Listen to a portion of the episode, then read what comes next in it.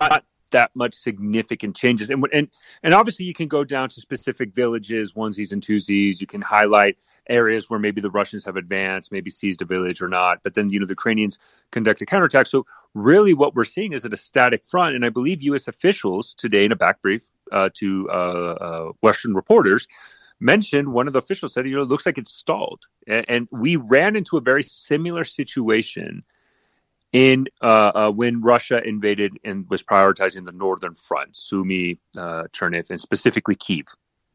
You know, we did see that there was this stalled defenses that they just couldn't continue to push. And I think U.S. officials said, and I think that is basically correct, right?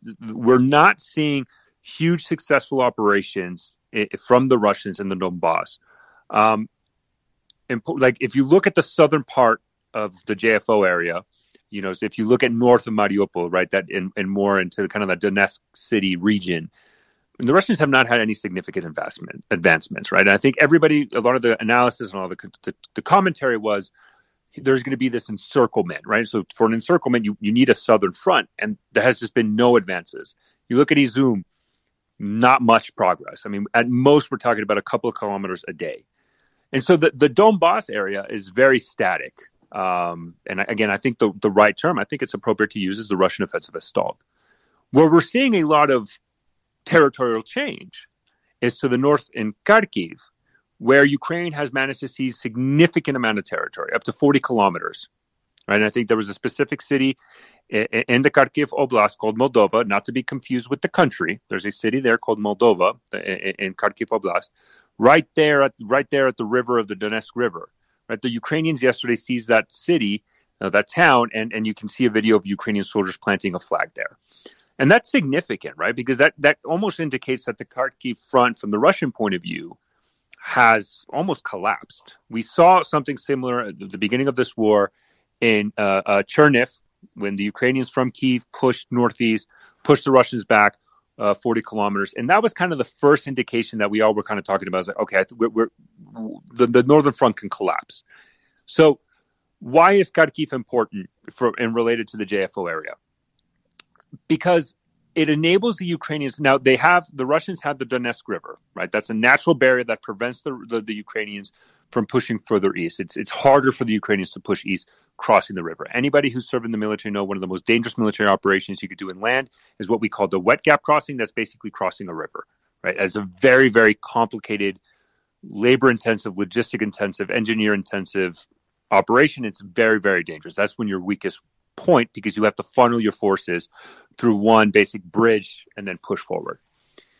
However, the Ukrainians can still affect the supply lines from Izum, right? Because there's a highway east of the Donetsk River that goes down, and there's rails that goes down and connects Russia to Izum, where the Russians have really prioritized their resupply operations.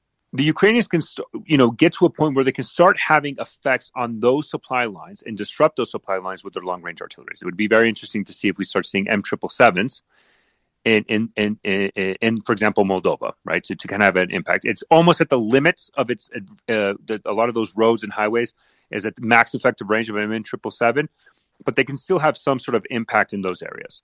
Uh, also, if Kharkiv becomes basically secure for the Ukrainians, that frees up combat power that they can commit in other areas and maybe recommit to the northern northwest front of Izum and still affect those lines, right? So, looking at Kharkiv and how that plays out, I think is very important in analyzing Donbass because it looks like the Donbass again is going to be stalled, and it's it doesn't look like there's going to be that much territorial change. I mean, there might be, but nothing significant as like a strategic victory. The key point then, I think, is Kharkiv, and then how the Ukrainians take advantage of the situation and how they're taking the initiative there, and then how they affect the areas in the Donbass. And that's the main place I'm looking for. Alrighty. Uh, let's go. Show his hand up, then just a Joe. Oh, show you're up. Oh yeah, thanks.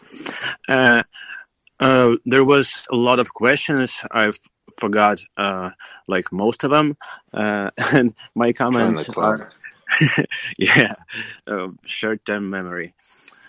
Uh, so I'd like to thank for the invite, but I I'm not going to flee because uh, my family is like a dog and a bicycle, and I stay to work and pay, pay taxes, you know, shop at the uh, shops um, to somehow rotate money in the economy so it won't collapse uh, so the country uh, continue to live. Uh, i don't tweet in english so uh, thanks for following but uh, you you won't get any understandable content. Uh, maybe i'll i'll tweet a link tweet, a tweet with a link to some volunteering organizations because uh, uh, there is the biggest foundations uh, foundation it's called come back alive uh, that provide ZSU is like the Ukrainian army armed forces of Ukraine which are really the most professional and you know armed uh, and well equipped forces. Uh, yeah, and just so you know for sure, uh, before we had Mriya Aid and before we had like the NGO set up, we actually were um, fundraising for Come Back Alive for like a month and a half, and we raised millions for them just through the room. Um, and then uh, we uh, we that, everyone it, who was doing it because a lot of us, uh, everyone who has a relationship with the Ukrainian army, we decided to uh, do our own Mriya Aid to get specific equipment to different units on the ground. So we, we have a relationship with Taras Chmut from Come Back Alive as well, just so everyone's aware. Uh, great organization, uh, and uh, we love them very much. So just full disclosure, uh, they're not uh, unknown to us. Uh, doing great work. Thank you so much. I was because- actually going to ask about that. Yehuda. Um, yeah. I remember from the first couple of weeks when we were in here, uh, Mriya Aid didn't exist yet, and Come Back Alive was still in Ukrainian only, and they rapidly transitioned to uh, creating an English language website. Yeah and then shortly thereafter, uh, Mriya Aid was born. But yeah, uh, so the reason why, just so you know, so first of all, we were sending a lot of people to come back alive, but the A they couldn't translate, and they had a lot of problems with the English speakers, and B a lot of North Americans wanted to see like proof, like things that was going on. So come back alive people are in the middle of a war zone so it was getting a little weird for us to say hey can you take a bunch of pictures as we're delivering it you know what i mean it just says like hey guys like we don't have time. So we wanted mm-hmm. to try to capitalize on showing the transparency, the North American market that wants to see like from start to finish what their dollar does. We thought, hell, if we do it at Mriya Aid, we're we're here in North America. We know what the the people here want to see, and we're doing the same thing. At the end of the day, they're getting the goods. So there are people that I'll be honest, there are people that are, who are you? We don't trust you. Okay, no problem. You trust come back alive? Yes. Okay, send money there. Done right? So we don't care. It goes to the same place at the end, thank God. Um, but yeah, no, thank you for that, and we uh, we appreciate it. Uh, sh- for sure, we're just going to go to Just a Joe, and we'll circle back if you have more to add. Go ahead.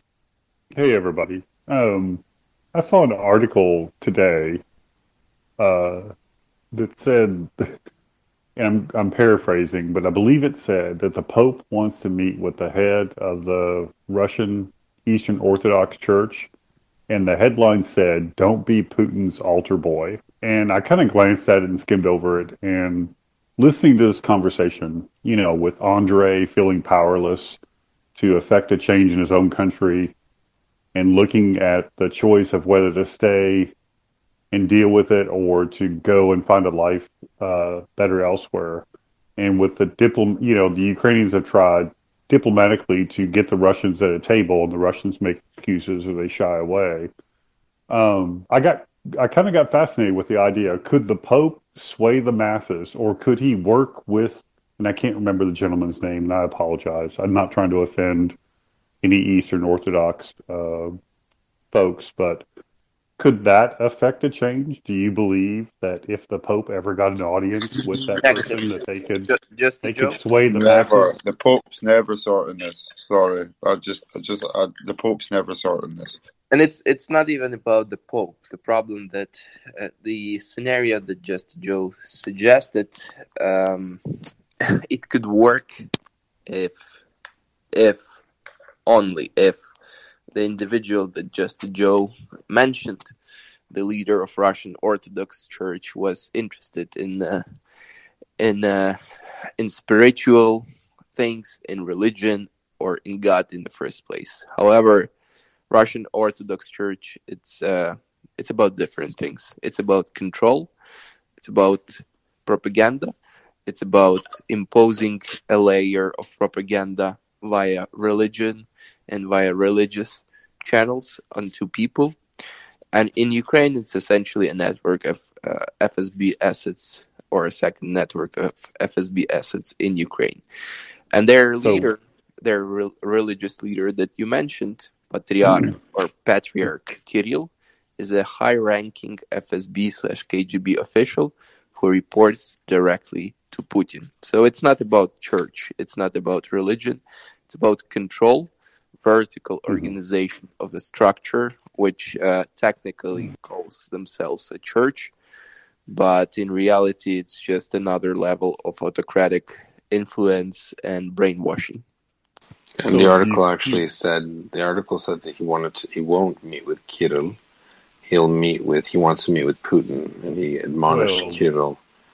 I did read that too. I sorry to interrupt. I did read yeah, that too, where he would like a face face to face time with Putin, but I don't think Putin would ever would ever do it. But I guess Putin doesn't care a darn about him. Doesn't care a darn about the Pope. Well, I guess my takeaway is that from what I heard from Walter and yourself is that the hierarchy of the church in that part of the world is, I mean, they're beholden to the Kremlin. Okay. The reason I ask that question is because being an American, um, you know, we have a lot of legislation or a lot of grassroots organizations that start from the pulpit, even though there's supposed to be a separation of church and state. And I kind of got fascinated with the idea that could the Pope in Rome reach out to his equivalent with the Eastern Orthodox and say, hey, you need to do something. You need to sway your congregation. So I'll be quiet because I have a teenager yelling at me. Yeah. So one, you're talking about the Papa and the her should talk about her Papa. Papa is Pope in Italian. Okie doke. Well, just just a Joe's in trouble. So let's go over to we got Alex Matai, Leonard, Cohen and Toshi Hagagura. Get your hands up so we know you want to talk, my friends. Uh, who's up next? Oh, thank oh, you. Ryan. To Justin's point, uh, the Pope carries about as much weight as the Dalai Lama does in Russia. Uh, Catholicism is a significant minority sect, essentially, within Russia. Uh, Eastern Orthodoxy is is much more common, but even with that, uh, the Pope is he's not a nobody. He's the Pope, but uh, as I said before, he's got about as much chance as the Dalai Lama does of solving this conflict. So, so, so the Pope. It's not because there's very few Catholics in, in, Russia that that he's not important. It's just the Pope is a very important global figure. Just that Putin doesn't care for the Pope, just like he doesn't care for Macron or Erdogan or Bennett or any of the people who've tried to mediate. That's the key. Nothing to do with the flavor of Christianity. Well, if if you go take a look at just demographic numbers, uh, like CIA World Factbook or Wikipedia. No, I, I, know how many Catholics are in Russia. Yeah, yeah. What, it, what I'm, I'm, saying not saying there's less of them there than there are in, in other parts of Europe, but it's not like we're talking oh, there about are. Italy here. no, no, there are there are significantly less Catholic. I mean, like I probably can't imagine there being more than five or ten percent Catholics of Christians and of all Christians are in Russia. So it's a negligible number. He's not going as a representative of Russian Catholics. He'd be going as a representative of a billion nine hundred million Catholics worldwide that could affect policies and politics in those in their respective countries. That's that's where his power comes from, not not from the Catholics in Russia. Fair, fair. So that's my and point. He, Putin's already evidenced that he has no interest in what the rest of the world thinks. Uh, I think the nope. last 70 days have made that very clear. 22 years. Last 22 years. Fair enough. Made that clear. Yep. No worries. Right. Kevin Are. Kevin, you had your hand up. Go for it. Hello. Uh, can you guys hear me? Loud and clear.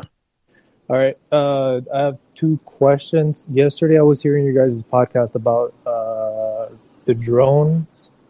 Drones. I'm sorry. The uh, the the.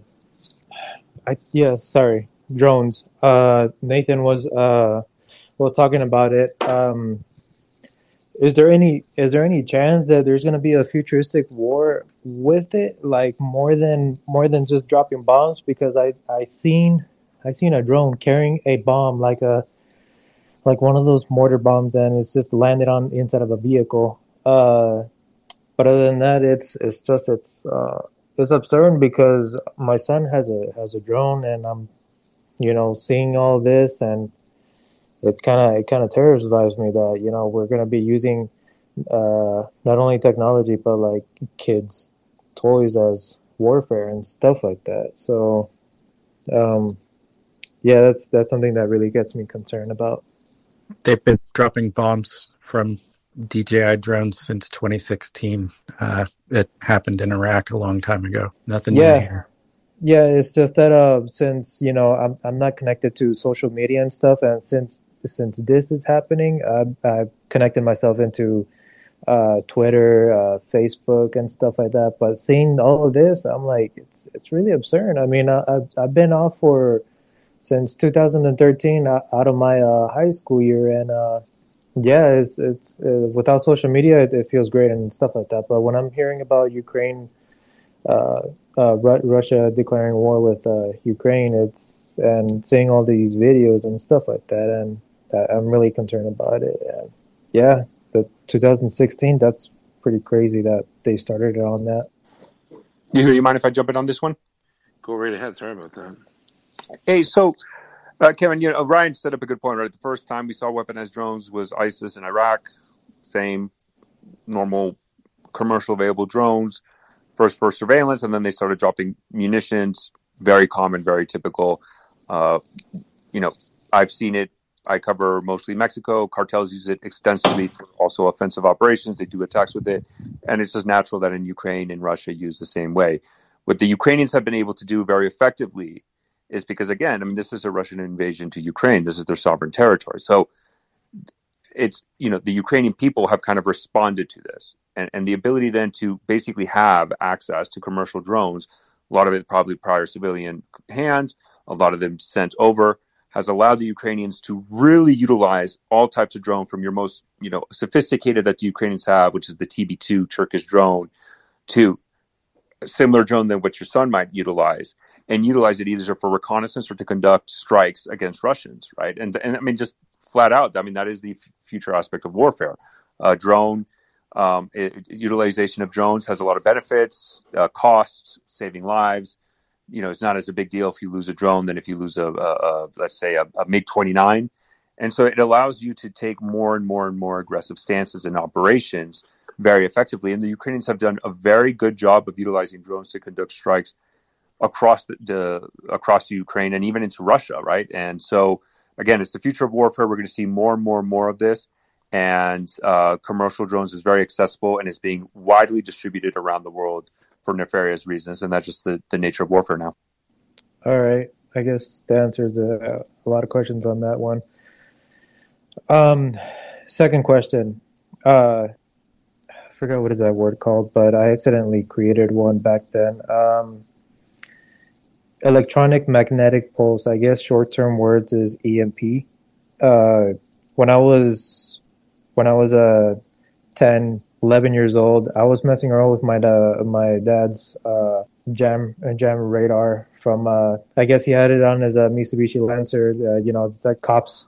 You know, street racing and stuff like that. But uh, when I uh, when I got my hands on it and started messing around with it, I there's this um. It sounds it sounds so scientific and stuff like that, but for some reason I was messing around with the wires and stuff, and my whole living room just like went shut off just because I ended up triggering a uh, a wire with it. And since I grew uh, since I was growing up a little bit more, I understand that what uh, what uh, what I made, which is the electronic magnetic pulse.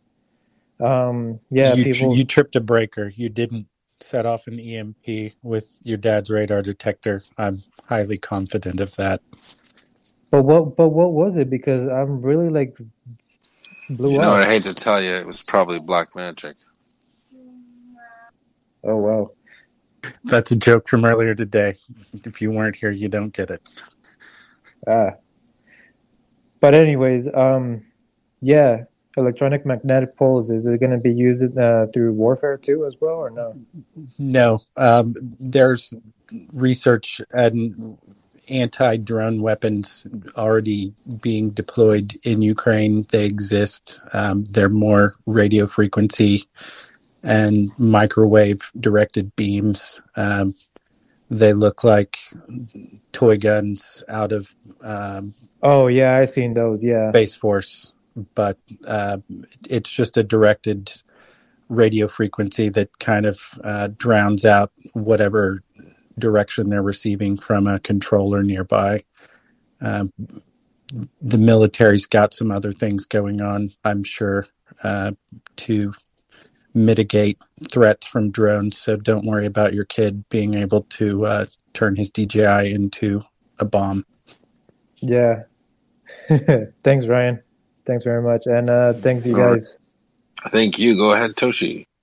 Yes, I'd like to point out to the, to the oh uh, about the 3D printer of the uh, I I saw in uh, TV in Japan. Uh, some uh, volunteer is uh, try to make uh, parts of the, for example, attachment for or tails of the bomb uh, by 3D printer uh, output. So uh, I think in uh, if uh, there are no sort of the 3D printer in uh, Ukraine, maybe uh, they are very take a time to deliver to the sort of the update parts for the drone in Ukraine. So they they already are. That's that's how these drones or these videos that we've been seeing the last couple of weeks of drones dropping munitions onto um, Russians are being done with commercial drones and 3D printed parts. Yes, yes. There's there's plans on the internet already. You can download them and print them. Mm. Yes. So and uh, I think in uh, maybe Russian general or Vladimir Putin 3D drone is just only the a sort of gadget and uh, almost the same as the airplane in uh, World War One. Nobody believed to the, such a uh, effective weapon in uh, warfare. So uh, 3D printer is and 3D uh, drone, commercial drone is uh, almost is a, mm, a wake up. Uh, it it works in the warfare in the future. Did you say? Did you say dropping a 3D printer from a drone? I, I missed that. Oh no no no! And uh, I sort of the uh, I'd like to point out to the the new technology influence to uh, real world. 3D uh, printer and drone make the change to the uh, real uh, real world He's saying it's a, a, paradigm shift in warfare, just like the plane was for World War One and World wow. War Two. Yeah, hundred yes, percent. Thank you. Hundred percent. Oh, I we agree. Thank you, Toshi. Uh, Haider, Hadar, and yeah. we got it. We got. Yeah, hold on. We got just one second. So Leonard and and other people, if you're in the in the room, please raise your hand. We had Andy Darlington earlier, didn't raise her hand. If you got your hand, if you're in here, please raise your hand so we can get you talking. Go ahead, Haider. Go, you can go ahead, Haider. Yeah. So uh, I just I just wanted to ask that. Um, I've heard um, I've seen a lot of people come and go make their argument, and uh, I had questions for them, but they just went away. But uh, someone earlier in this conversation said that uh, you know United States was is is a is a great power and supposed to be held to a um, higher standard of morality. I just want to ask that uh, you know why is it that um, United States could not gauge uh, the geopolitical risk and the risk of war by you know wanting Ukraine to be a part of NATO and um, uh, you know make trying to make it part of Europe. And why why did this this miscalculation happen? And um, mm. what what's behind all this? Who knows? What, what do you think's behind it? Is there a shadowy group of people that are behind it you think? No i don't know. I'm like i'm like ask, asking you people no and i'm just asking they you weren't, they weren't supposed to do that they have they have united states has some really great analysts and mm-hmm. like from a geopolitical standpoint. No, so hold on. We heard your question. Oil so we, standpoint. We heard your cool story. Listen, I heard your I heard your point of view. I'm asking you some questions. So I'm trying to determine how to answer your your question. Let's try it again. Who do you think is responsible for this uh, move? Go ahead. Well, um, I I do think that um, now Russia is responsible for this, and it's it, it is an irresponsible country that is headed by a dictator. But why is it that United States wasn't able to? Yeah, hold on. Let's let's. Oh, Lord Almighty, Lord Almighty. Let's ask that you've you've said that. I'm tracking. I understand. I think everyone understands. You said it now three times. I'm asking: Is there? You said, is there a group of people that you think are responsible for leading the U.S to make this decision, to make bad decisions, in your opinion, of trying to make Ukraine a part of Europe, which it already is. But let's just say we'll take your your knowledge there. Um, what before try to not waste your time or mine. So, what what are you trying to get at? Spit it out, man. Uh, so, so the thing is that I have heard that uh, United States has been wanting Ukraine to become a part of NATO for a long, long time, mm-hmm. and it's it's just that it, sh- it should have known that you know Russia is a nuclear powered country, and Russia has been saying that to uh, United States that I don't want it, and still they went ahead and uh, you know try to make uh, Ukraine a part of NATO and you know okay. risk all their war. There could have been a, a a better solution to right. all of this, like legal solution, like legal. What's illegal yeah, about what's from the illegal? standpoint okay. of international okay. law. And okay, so I, am afraid you don't know what international law is. I, I will. Uh, I will answer your question. Okay, so first of all, it's very patronizing and insulting to the people and government of Ukraine for you to say that America wanted to drag he didn't say drag, but he hinted that they they're the ones that wanted Ukraine to be in NATO. Ukraine wanted to be in NATO. I don't know if you're aware of that. Ukraine has had NATO troops training it for eight years. Why? Because it wants to be in NATO. Now I know in your worldview you think Ukrainians are stupid monkeys or something, and they need the big old bad Americans to tell them. And I see how you dress it up with your nice words. Just asking questions. Why would why would all the smart people at the State Department push for NATO to be to Ukraine to be a part of NATO, and then you said of Europe too, because apparently it's not a part of Europe. It's obviously it's a part of Europe. Um, the reality is this is more of the Russian talking points and propaganda that filter out to Pakistan and India and parts of Africa. That this is all NATO's fault. If only NATO hadn't hadn't offered hadn't followed its constitution or its uh, founding document, which says that they will accept applications for who'd like to join for security. Um, if only if only NATO didn't push themselves on Ukraine, this there would be peace, and Putin would be exporting rainbows and unicorns to all over the world, and everyone would be happy. La la la la la, planet like uh, like uh, this is ridiculous nonsense. Um, Ukraine wanted to be a part of NATO. Ukraine already is European, and guess what they said? They said we're sick and tired of years and years, seventy years of Soviet or 60 years of Soviet rule. We want to be a free and independent country. We're not interested in your neo-Russian, neo-Soviet perspective. Um, I could have given a million examples to the fellow, but I just, you know what? People are mad at me for, for feeding the trolls, so I'll stop. So the reality is Ukraine has agency. It's an independent country. If they say they want to join NATO, Russia can't tell it not to join NATO, period. Russia can't tell it to join NATO. It's like it's like saying we demand that Pakistan stop trading with China. We don't like what China's doing. China, you better. And then when Pakistan trades with China, the U.S. invades it. No, say it's your fault, Pakistan. You, you just traded with China. Why did you trade with China? If only you didn't do what we asked. If you did what we asked, we wouldn't have invaded you. That's ridiculous talk. It's blaming the victim for for the aggressor's actions. Crazy town. I'm not the mayor today of that, so no thank you for the silly comment. We're going to go to Leonard, and then we're going to go to Jacob. Go ahead. Oh, hello. Can you hear me okay? Sure can. Go ahead. Okay, super.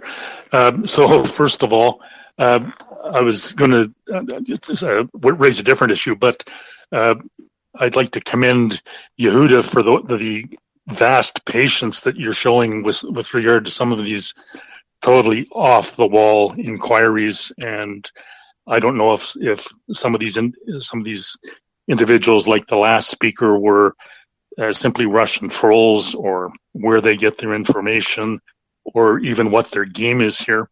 But uh, I'd certainly like to commend Yehuda for the you're displaying the patience of Job in terms of dealing with some of these uh, these. Well, I may may venture and say call them time wasters, but uh, uh, regardless of that, so kudos to you, Yehuda. Thank and you, then, uh, secondly, I wanted to uh, uh, just reference briefly a point that was raised by AllSource. I, I don't know if AllSource is still there, but regardless, um, AllSource. Firstly, I'd like to say that uh, the the work you do, the illumination you bring to the site, and the expertise that you display with regard to all of your OSINT and and other intelligence matters is is absolutely amazing um, and and useful uh, beyond beyond description. So, uh, in other words, I would I I try to make a point of being on anytime AllSource is is speaking, and I find it's just a vast treasure trove of of information that is simply available nowhere else, and, I haven't seen any other source anywhere that uh, serves up that kind of of valuable insight. So. Uh, kudos to AllSource as well, uh, and then uh, just to conclude, thanks. I really appreciate that, man. Yeah, well, uh, I think you're doing great work, man. And I don't know uh, what the whole scope and horizon of your activities is, but certainly on the Ukraine, man, it is it's invaluable. So all I can all I can say there is just keep it up. Uh, you're doing great work. Uh, and then um, finally, I was just going to make a reference to you. You had uh, started off regarding Kharkiv, and that uh, I mean, your military analysis I find excellent also, but um, as, as you may or may not know, I'm I'm located in Alberta, and although I'm not Ukrainian, um, being in Alberta, of course, I've I've uh, uh, literally through schooling and uh, business associates and um, pretty much every walk of life, uh, you're I've been uh, dealing with and associated with and so on many many Ukrainians. I mean, uh, the Ukrainians are a, a, very vital component of the the population in Alberta. Um, but uh, on that point, I just mentioned that with regard to Kharkiv, some of my and, and I'm not an expert on this, but I, am I'm, I'm very interested. Uh, I have a very keen historical um, interest. So one thing I did learn from uh, some of my Ukrainian associates is with reference to Kharkiv. And I'm told that uh, in addition to, to what you mentioned as far as a military, uh, a vital military, um, um, uh, tar- uh, not target, but uh, objective or whatever in, in terms of the Russians, I'm told it's also a very important cultural um, icon within the Ukrainian um, uh, polity. And I'm told that uh, the historical significance goes literally back to the 1400s. And uh, further, that Kharkiv was actually the capital of the Ukraine SSR. Uh, so immediately after the Russian Revolution, uh, Kharkiv was actually the capital of, of Ukraine for a number of years. And I know they've uh, They've got excellent universities. Um, they've got a university that was founded apparently in 1805, which is like 100 years before the University of Alberta. And they've produced Nobel Prize winners. Um, again, I'm told in 1905, which is is about 20 years before the first uh, University of Alberta Nobel Prize winner was produced. So um, they've got a big, a, a deep, deep um, I would say, intellectual and cultural well there that is probably of, of great significance to the Ukrainian population there today, and, and I'm sure well worth fighting for. Uh, so the fact, I mean, it sounds like from the military outlook, they've done an excellent uh, job and, pro- and, very likely preserved Kharkiv and are going on the offensive now. So um, I would submit that's a very, uh, very vital, important consideration to the whole Ukrainian population. And uh, kudos to them, and kudos to the fighters and everybody who's preserved uh, Kharkiv and uh, Slav Ukraine. So with that, I'll sign off. And thank Thanks. you again for this great site. Thank you, Leonard. Heroyam Slava. And that's a great uh, thank you. I always, God bless most of our Canadians here. We're pretty nice, decent people. And uh, yeah, go ahead, Jacob, and then WTF, what WTH we're going to call you, because it's a family space. Go ahead, Jacob. Thanks, Yehuda. I just, uh, I was hearing the speaker before our last speaker asked the questions, and um, I just, I don't know, I felt like I wanted to say something about it. Yeah, because... yeah, I know. Say something. He's coming up. He, just so you know, just before I cut him off, uh, and I feel bad because what was his name again? Haider. He's right here. He wants to speak. We'll let him up in a second. He was going to finish by saying, "It's almost a script. I can tell you verbatim. It's against international law for Ukraine to join NATO."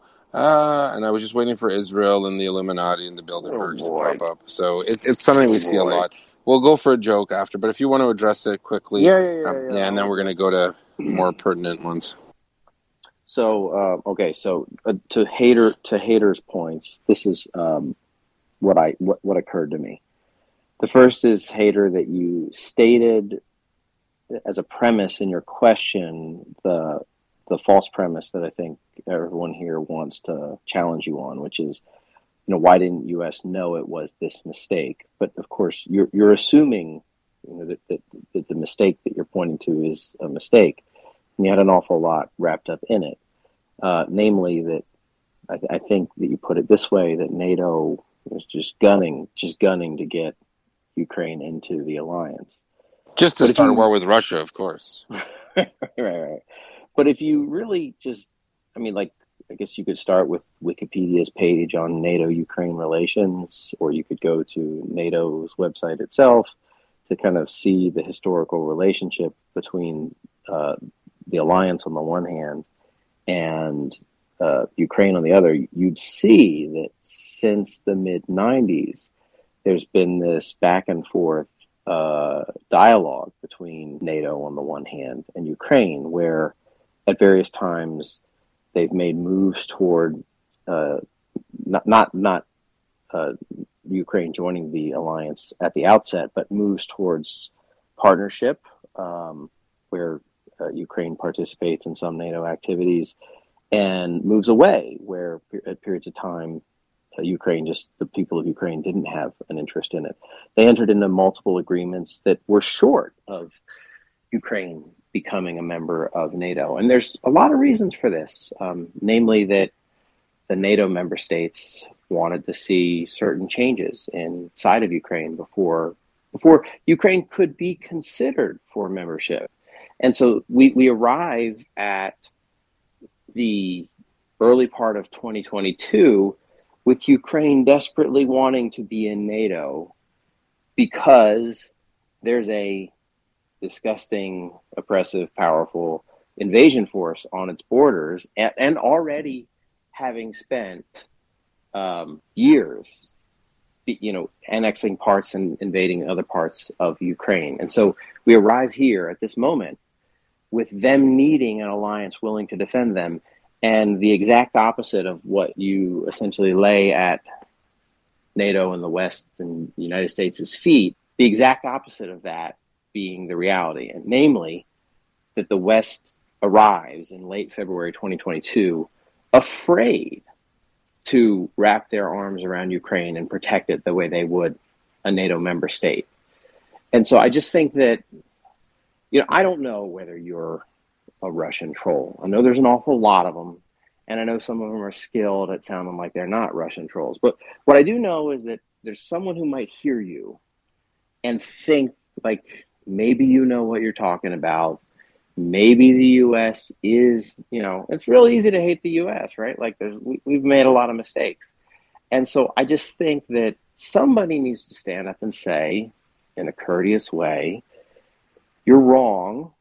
The premise of your question's wrong. The things you assume at the outset build into the question and then hope that everyone kind of takes for granted as they attempt to answer it.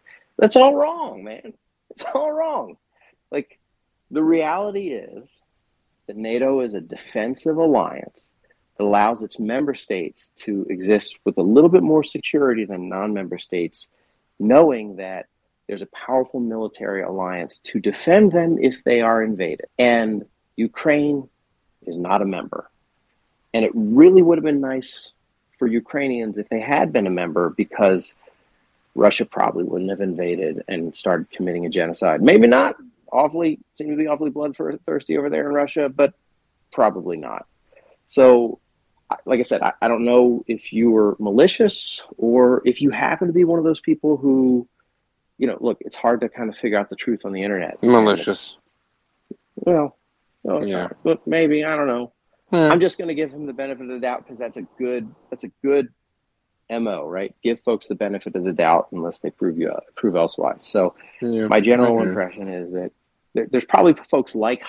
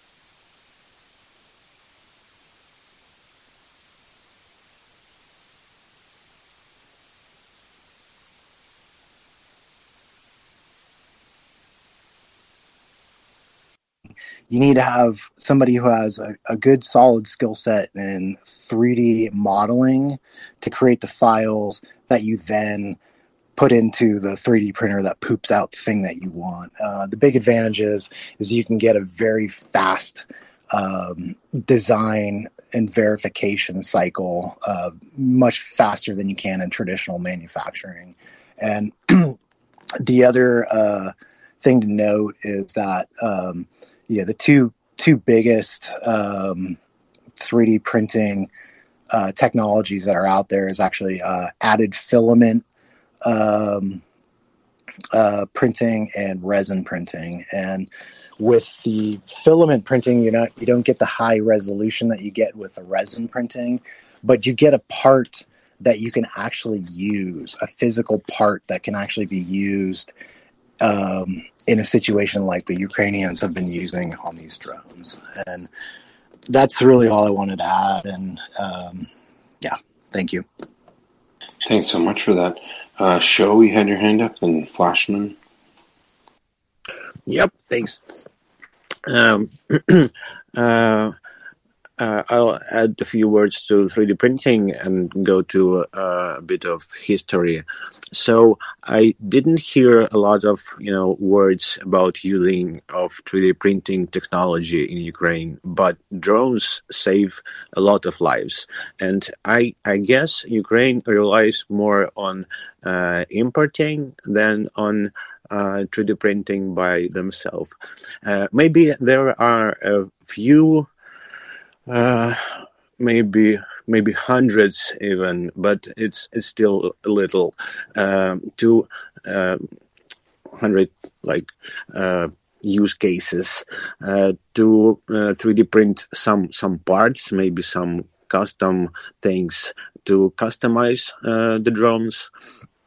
Uh, also about the drones, we are thankful to Turkey uh, because their drone Bayraktar uh, destroyed a lot of like uh, supply columns, uh, artillery, uh, even tanks. It's a very capable drone, and it gave a lot of um, privilege, like on the battlefield.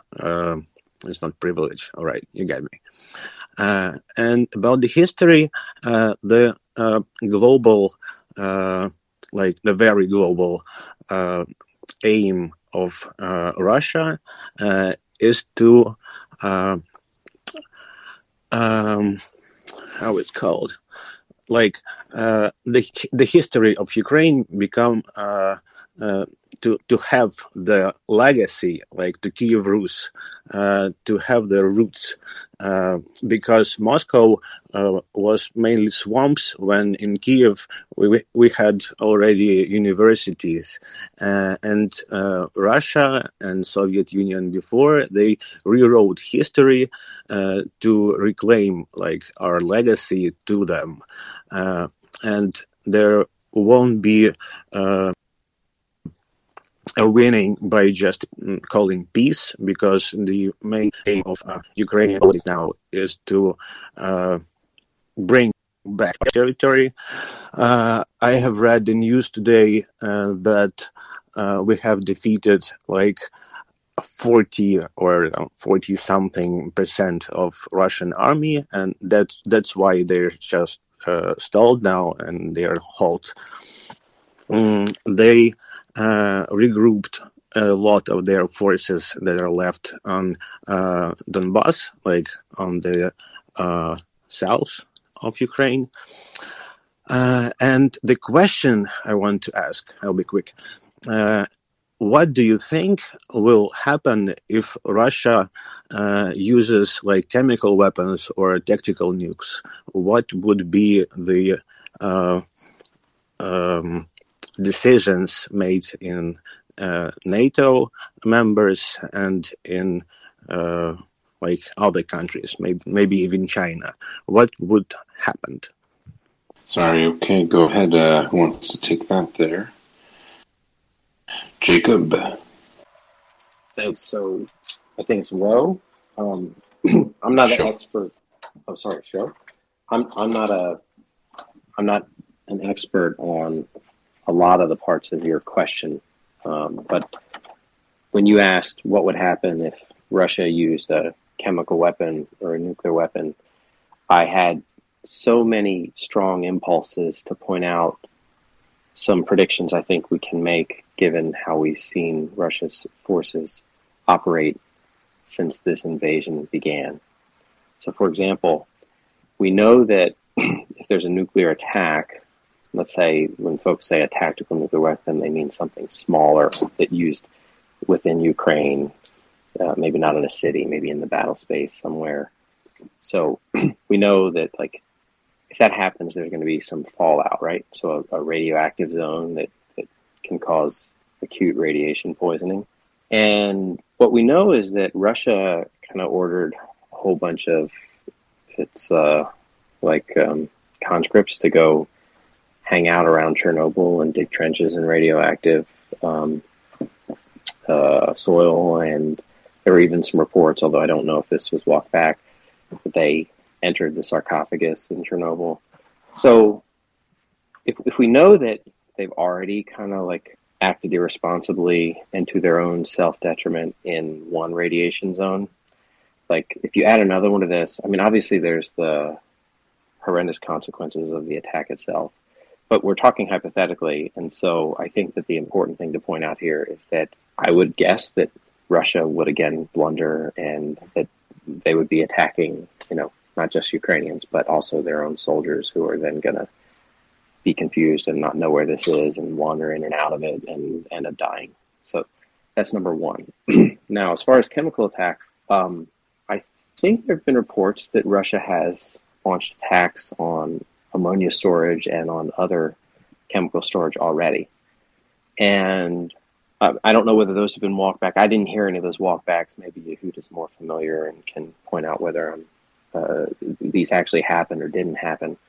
But um, to my eye, that's really a chemical attack, right? So, like if you attack a facility storing these chemicals and they kind of pour out into areas where folks live or are, I mean, you're, you're essentially conducting a chemical attack.